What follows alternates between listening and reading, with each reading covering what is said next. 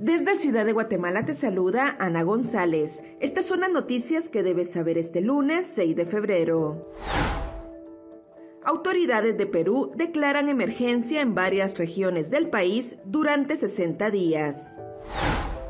En noticias nacionales, el Partido Cambio postula a Manuel Valdizón como candidato a diputado. Movimiento para la Liberación de los Pueblos presentó amparo en la Corte Suprema de Justicia por la no inscripción de su binomio presidencial. De acuerdo con el pronóstico del INSIBUME, el frío continuará aumentando en los próximos días.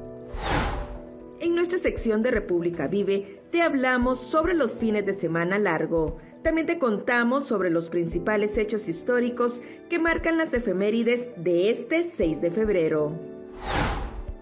Eso es todo por hoy. Para mayor información ingresa a república.gt y mantente informado sobre las noticias del día. También nos puedes seguir en redes sociales como República GT.